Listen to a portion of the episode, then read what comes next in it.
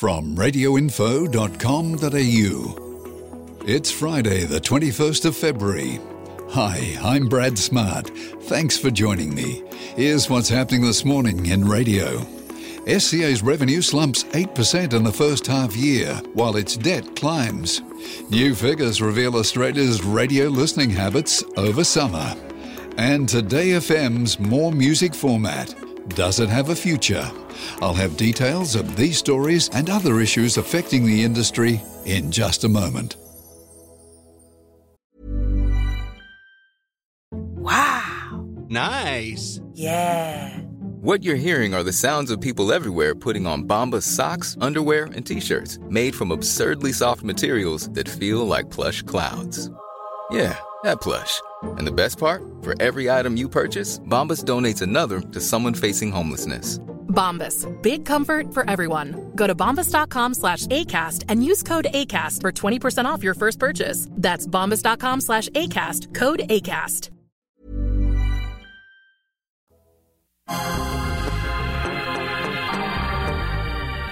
Advertising has been a very tough game for radio and TV over the past year.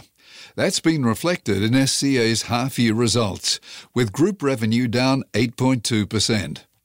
CEO Grant Blackley says SCA's acquisition of Redwave Media has increased its borrowings by 12%, but he expects the stations will contribute strongly to revenues in the future. SCA is looking to save around a million in synergies from that acquisition. An online survey conducted for Commercial Radio Australia has produced some positive results to help sell radio's image in the depressed advertising market.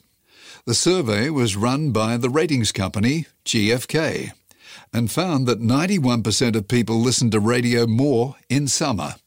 CRA Chief Executive Joan Warner says that often radio is the only place people in regional areas can turn in times of emergency, such as the recent bushfires.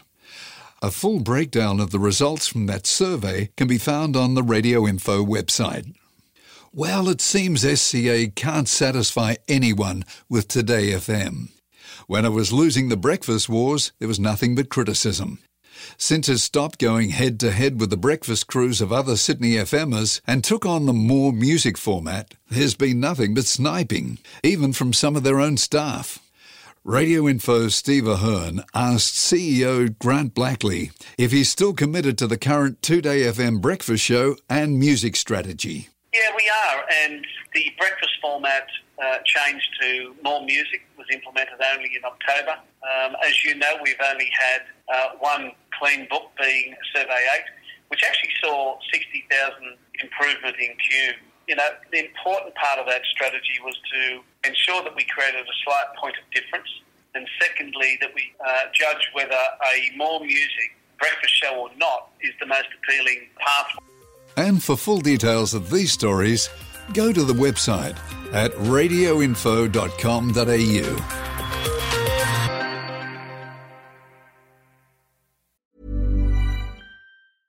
Hiring for your small business? If you're not looking for professionals on LinkedIn, you're looking in the wrong place. That's like looking for your car keys in a fish tank.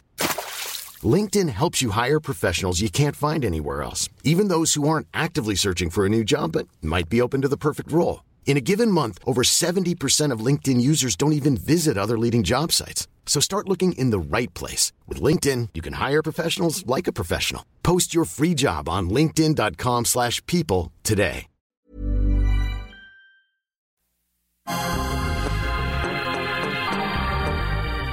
Here are some other stories catching industry attention today. There have been many rumours circulating about who'll end up owning the Bunbury station that was part of Redwave Media. In an industry as small as radio, rumours always float around when a station's up for sale. Clearly, SCA is remaining tight lipped over the likely buyer, but Grant Blackley says negotiations are well underway.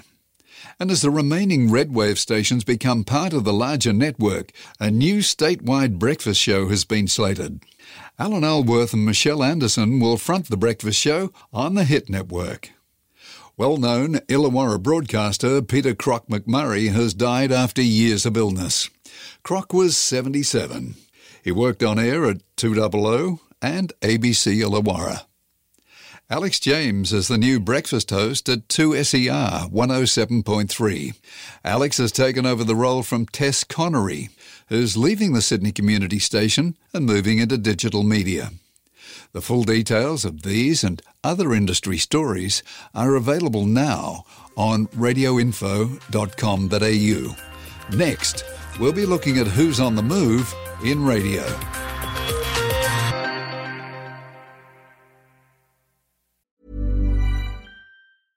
Hey, it's Paige DeSorbo from Giggly Squad. High quality fashion without the price tag. Say hello to Quince.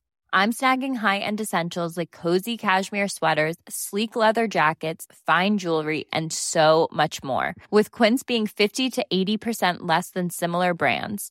And they partner with factories that prioritize safe, ethical, and responsible manufacturing. I love that. Luxury quality within reach. Go to quince.com slash style to get free shipping and 365 day returns on your next order. Quince.com slash style. Eleanor Hall is taking a break from ABC Radio's The World Today. She's heading for art school, but she says she'll be back on air. When Macquarie Sports Radio came to a screaming halt, David Schwartz and Mark Allen found themselves out of a job. Now they've been picked up by 3AW to talk about footy. If you love cold winters and being close to the snowfields, then this job could be right up your alley. Capital Radio's on the hunt for an announcer and music director for both XLFM 96.1 and 3GG. The job's located in the Snowy Mountains, and applications close on the 7th of March. If you're interested, you should check out all the details of this and other current jobs on offer in the industry at the Radio Info website. It's where everybody goes when they're looking to move. Thanks for your company this week. I'll be here with your morning briefing again on Monday. And to see what's happening in radio at any time of the day or night, check out Australia's trusted radio information source. That's radioinfo.com.au.